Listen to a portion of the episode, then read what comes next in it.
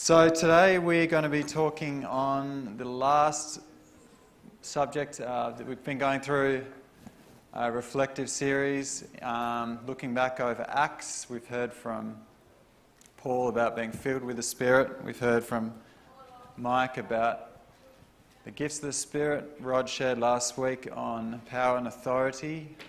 And I'm going to be talking to you today about Christian witness. And um, this is a great topic, so hopefully you get something out of today. So, today I want to focus on firstly the passage in Acts chapter 1 and verse 4. And I haven't got slides with the scriptures, but if um, Derek is able to, or someone able to put them on the projector, that would be great. Thank you. So, Acts chapter 1, verse 4.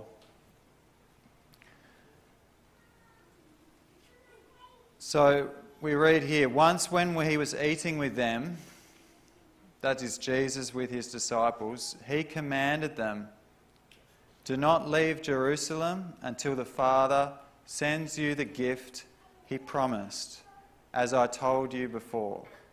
John baptized with water, but in just a few days you will be baptized with the Holy Spirit. We'll go down to verse 8. But you will receive power when the Holy Spirit comes upon you.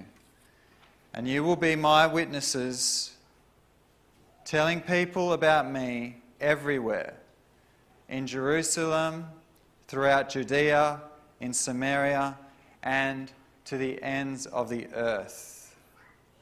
In Hobart today. So, we hear Jesus saying to his disciples to wait in Jerusalem until they receive the promise that they would be baptized with the Holy Spirit and receive power. Now, interestingly, he was seen by 500 when he ascended to heaven to be with his Father. That was 40 days after he was resurrected. Then, 10 days later, in Jerusalem, in the upper room where they were gathered, how many were there? There was 120. So, where were the rest of them? That's a good question. We don't know. But they were told to wait to receive the promise. They were told to wait. And some people prioritized other things they didn't follow that command to wait for the promise. Now, I think there's a, uh, something we can learn from this that often when we're waiting for things, I mean, many of you probably bought a package last year, maybe online. You know, when you buy something that's you're looking forward to it, you're expecting it soon. Generally, you are, you know, you're happy to wait because your anticipation is building for this to arrival, to receive something. God has promised us the gift of the Holy Spirit, and if we wait on Him to receive it, He's promised to give it to us. He says, you know, that this is a gift He wants to pour out to us. So, no, this is just a question for us. Are we prepared to wait on God? Are we prepared to wait on God, to receive power from, the, and from on high, to receive the Holy Spirit, to be filled with God?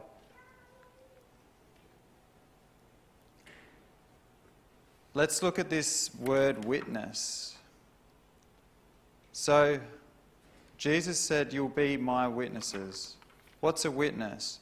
Well, in law, a witness is someone who has knowledge about a matter often are testifying on another witness's behalf.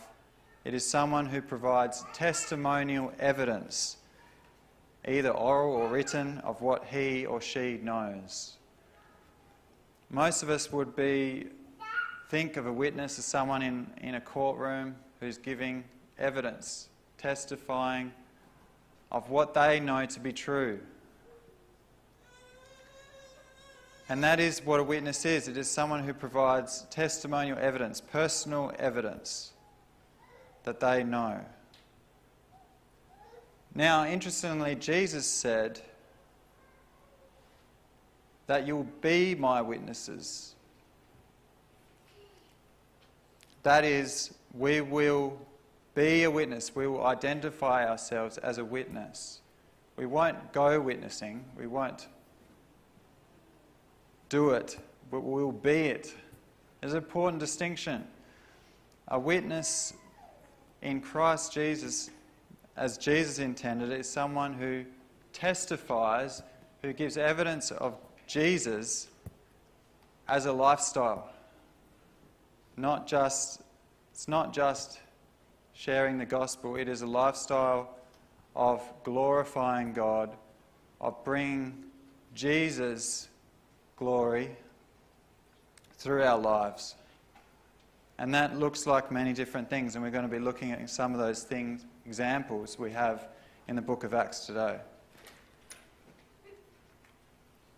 I also want to just look at John chapter 15, verse 26, if we can bring that up on the screen. This is Jesus talking to his, his disciples about the Holy Spirit. He says, When the advocate comes, whom I will send to you from the Father, the Spirit of truth, who goes out from the Father, he will testify about me and you also must testify, for you have been with me from the beginning. Here we now begin to understand and see the importance of the Holy Spirit in being the, the one who empowers us to be a witness for Christ. He says, I will send you the Spirit of truth who goes out from the Father. He will testify about me, as well as you.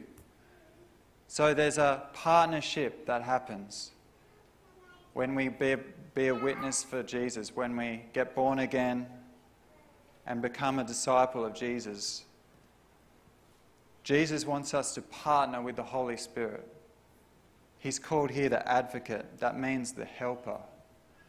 He comes alongside us and helps us. And as we exercise our will, exercise our faith, and speak truth to others around us, the Holy Spirit will also confirm that word. He will convict of sin, He will convict of righteousness, of judgment. These are the roles, some of the roles of the Holy Spirit. And He'll also do amazing supernatural works that demonstrate and confirm that Jesus is Lord and alive. And we'll hear some about some of those works shortly. But the Holy Spirit and us work together. We're, we are a partnership with the Holy Spirit. We have a partnership, and we need to be aware that we need to depend on Him as in our witness for Christ. As we heard that sung that song, let the weak say, I am strong because of the spirit of power. It is not in our own strength that we are able to win souls for Christ. It is our own strength that we are able to reveal Jesus Christ, but it is the Spirit of God working as we step out in faith and exercise our will in obedience to God.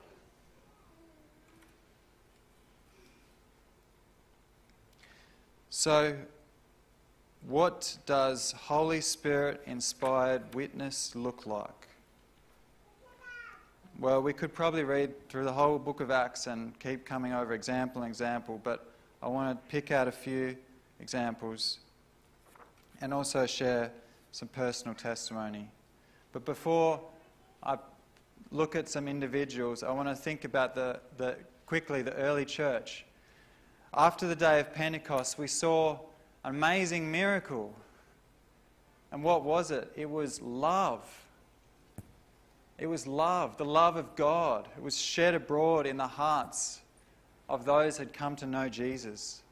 We think, saw things like people having all things in common. They sold possessions to give to anyone in need. They enjoyed favour with all the people. What did Jesus say about love? He said, By this shall all men know that you are my disciples, if you have love one for another. So, this very demonstration of love in action was testifying of Jesus, was testifying and giving evidence of Jesus working in their people. That these people were disciples of Jesus, they were followers, they loved God, and that ultimately, we want to see people come to know Jesus through our witness. Whether that's people who are already saved or people who don't know the Lord. We're all growing in our relationship with Him and growing to know Him more. That is the goal. Let's look at the Apostle Peter. We heard Mike Wood talk in depth about Peter on the day of Pentecost, but I just wanted to focus on the couple of examples of him where after in Acts chapter 3 we hear about him going up to the, the temple and he sees this lame man and he says to him, You know, silver and gold have I none, but in the name of Jesus Christ, rise up and walk. And in Acts 3, verse 11, if we can get that on the screen, says, While the men, this is people, came to arrest Peter and John after they'd performed this miracle, while the men held on to Peter and John, all the people were astonished and came running to them in the place called Solomon's Colonnade. So, this miracle brought about this stirring up, as Mike shared. But they were astonished at, as they saw God perform this amazing work. The Holy Spirit had healed this man, he'd been restored, and no doubt many people knew about this man.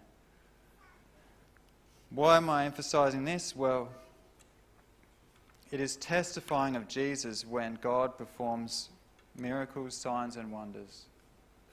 Jesus did many, many miracles, healed many people, delivered many people from torment and afflictions. And so, by doing this, performing this miracle in Jesus' name, it is testifying of Jesus that He's alive, that He is Lord, and that He is working in people's lives. Acts 4, 4 verse 13 if we can bring that one up, please. says, When they were saw the courage of Peter and John, this is the, the leaders of the day, the, the Jewish leaders, and they realized that they were unschooled, ordinary men. They were astonished, and they took note that these men had been with Jesus. You know, another wonderful empowerment example of empowered witness is the boldness that Peter had by stepping out and preaching to this multitude, this crowd, after the day of Pentecost. The Holy Spirit brings boldness, it brings knowledge and supernatural knowledge and understanding and wisdom. We know that these were unschooled, ordinary men, as it says here, and, and even, the, even the leaders knew that. And that brought astonishment to them. Again, this is testifying of Jesus, testifying and giving evidence of Jesus that these unschooled men could so boldly preach the truth.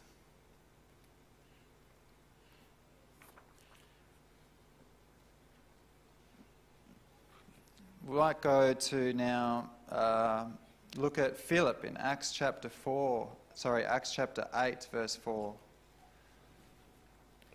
Excuse me. Those who had been scattered preached the word wherever they went. Philip went down to a city. This is in verse 4 of chapter 8 in Samaria and proclaimed the Messiah there. when the crowds heard Philip and saw the signs he performed, they all paid close attention to what he said. For with shrieks, impure spirits came out of many, and many who were paralyzed or lame were healed. So there was great joy in that city. Again, focusing on verse 6. After they saw the signs he performed, they, the crowd, the people of Samaria, all paid close attention to what he said. There's that partnership again of the Holy Spirit doing the work, in this case, delivering people from evil spirits, healing people, and then Philip exercising his faith to preach the, the gospel. Working together. And I, you know, it's, it's clear that this combination, this partnership, resulted in amazing fruit, an amazing increase in the kingdom. Many people, there was great joy in that city, and many people were, were healed. And again, they were open to hear the gospel through the signs and wonders and healings that they saw. Now, a few years ago, I started to step, I guess, start to believe that I could lay hands on the sick and see people healed. And this was after, yeah, I guess, a period of time of seeking God, having, yeah, just being encouraged by those around me who were seeking God for the same things. I just want to share a couple of testimonies. So in 2015, I was working for a business actually not far from here, a couple of hundred metres away. One of the owners of this business had a really sore shoulder from twisting it while he was doing some gardening. And he said to uh, the other staff that he was going to go to the chiropractor to get it worked on. So in the next day, he was speaking to a couple of other people and he told them it was still sore. And I just felt prompted in my, my heart. I wanted to pray for him, this man. And I was just, you know, asking God, please give me an opportunity. Anyway, so in the corridor of this office, I, we approached each other just throughout the day and I offered to pray for him while he was, while he was standing there. And he said, ah, Okay, if you think it will help. So I prayed, laid my hand on his shoulder and prayed just a short prayer. Commanded the pain to go and for his shoulder to be healed. And he started doing this. And he was trying to find pain, I think, because he kept doing it.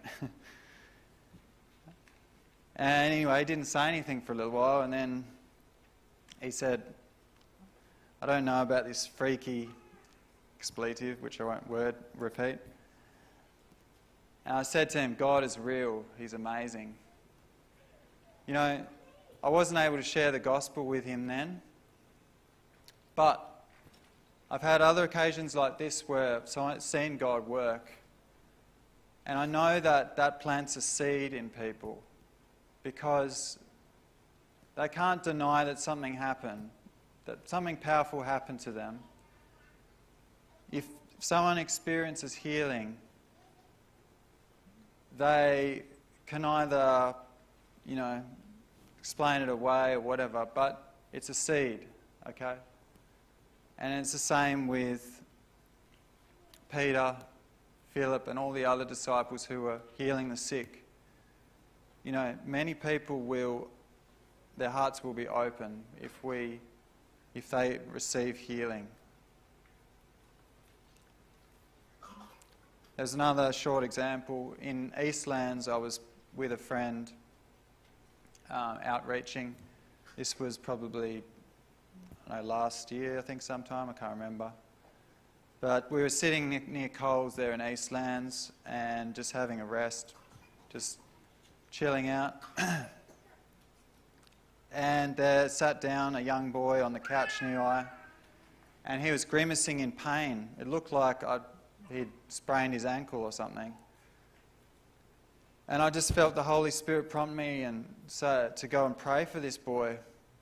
And I went over to him and offered him prayer. I said, Would you like some prayer? And he's just nodded his head.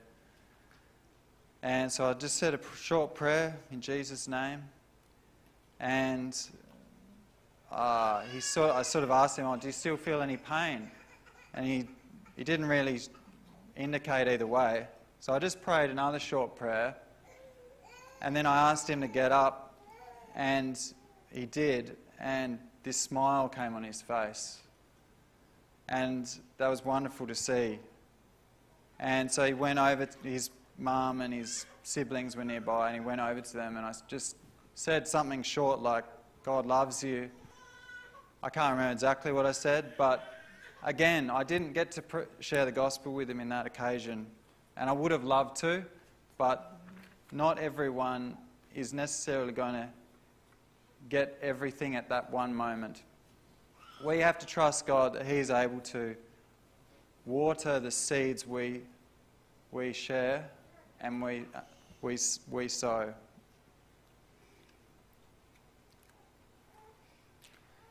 Let's go to now look at Paul briefly. Acts chapter 16, verse 27. We hear about the jailer who woke up. When he saw the prison doors open, he drew his sword and was about to kill himself because he thought the prisoners had escaped. But Paul shouted, Don't harm yourself, we're all here. The jailers called for lights, rushed in, and fell trembling before Paul and Silas. He then brought them out and asked, Sirs, what must I do to be saved? They replied, Believe in the Lord Jesus, and you will be saved, and you and your household. Then they spoke the word of the Lord to him and to all the others in his house. And at that hour of the night, the jailer took them and washed their wounds. And immediately he and all his household were baptized. And I want to just share with you a quick testimony again of this was last year, I believe, in Glenorchy. Um, there was a woman there, a young girl, she's probably 16, 17, very young. Um, and she was walking up and down the street just moaning, just really distressed. She was very, very, I, yeah, hard to describe, but she was very distressed causing a lot of tension. Everyone on the street could hear her, and everyone was looking at her. And me and my friend, we just felt like we needed to go and approach her, but we didn't really know how because, you know, two guys, a young girl, you've just got to be careful how you do that, um, be wise. And so we just, uh, yeah, eventually she came near us and we were able to just, you know, try and encourage her, just try and give words of comfort. You know, she was, you know, very depressed and, you know, wanted to take her own life and was standing and sitting down in the middle of the road. And it was quite distressing just for her and for us. We felt a bit helpless.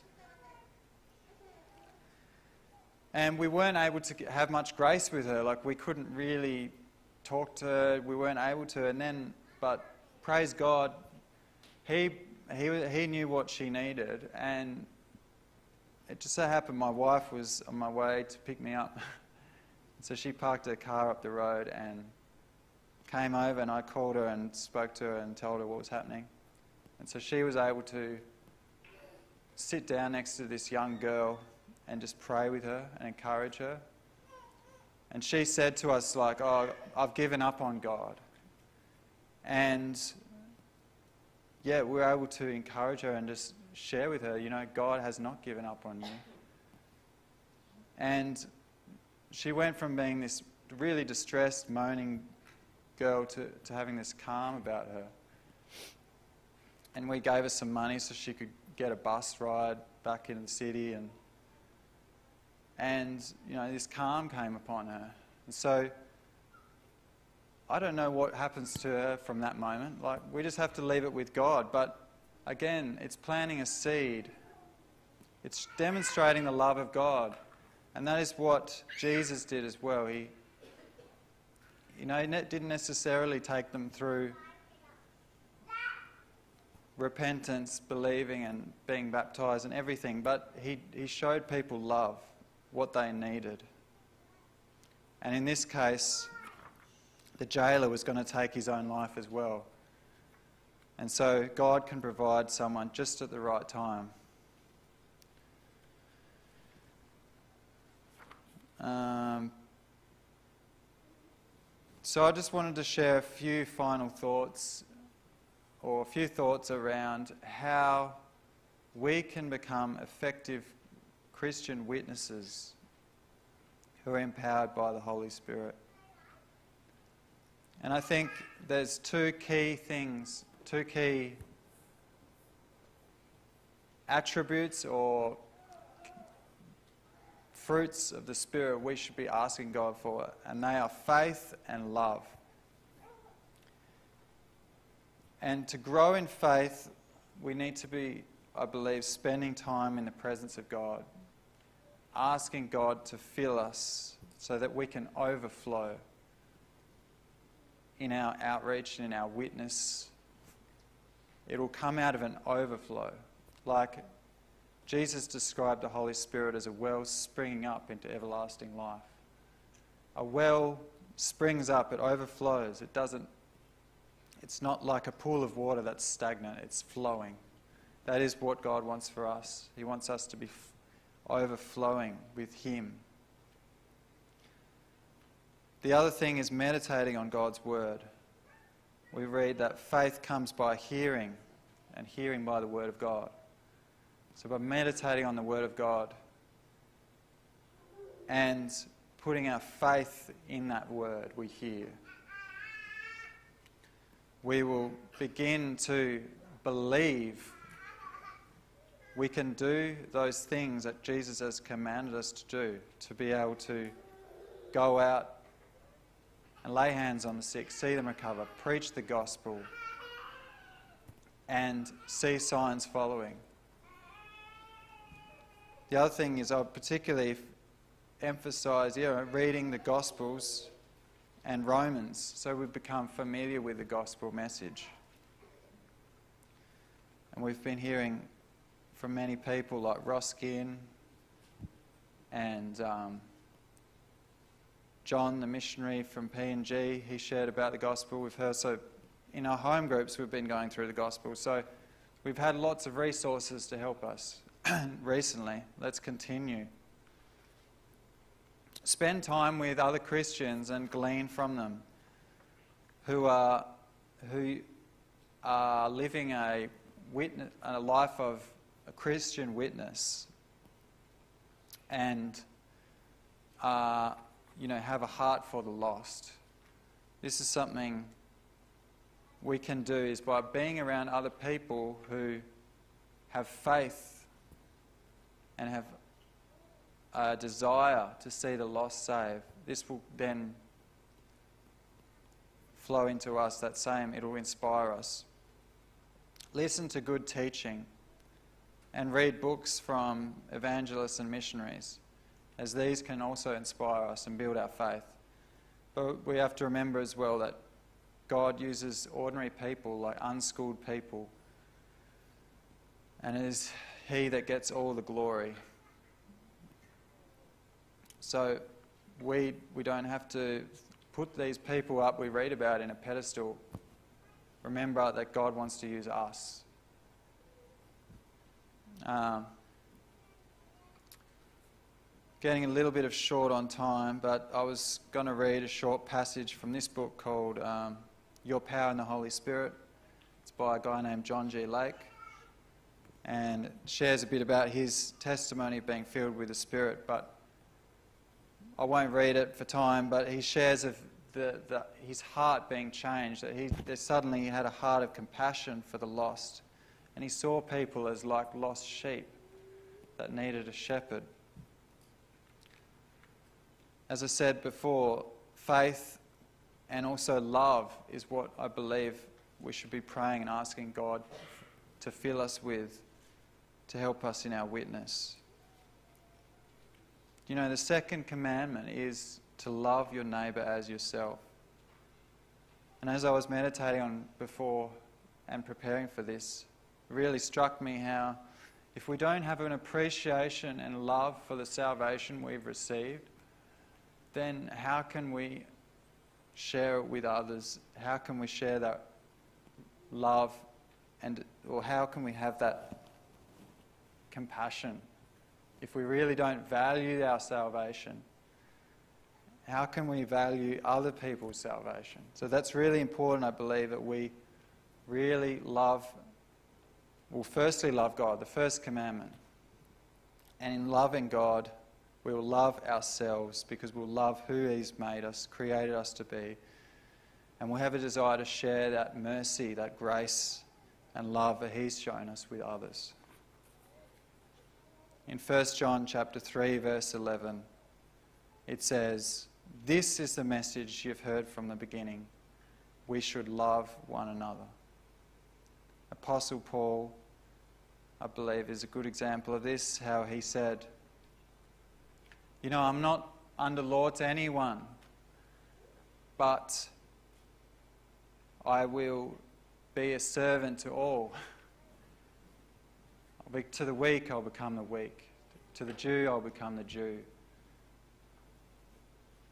You know, he wanted to relate to people, and that's the key for effective witness is relating to people and going and addressing their needs, what their needs are. And just finally, I want to share a thought from an interview actually Paul Scott shared with me. It's uh, by a, with a, a lady named Jackie Pullinger, who he quoted in his sermon, a missionary to Hong Kong. And in this interview, I think it really just sums up what I'm talking about. So the interviewer says, Is there a particular message that's on your heart for Christians at Refuel? She says, My message is always the same.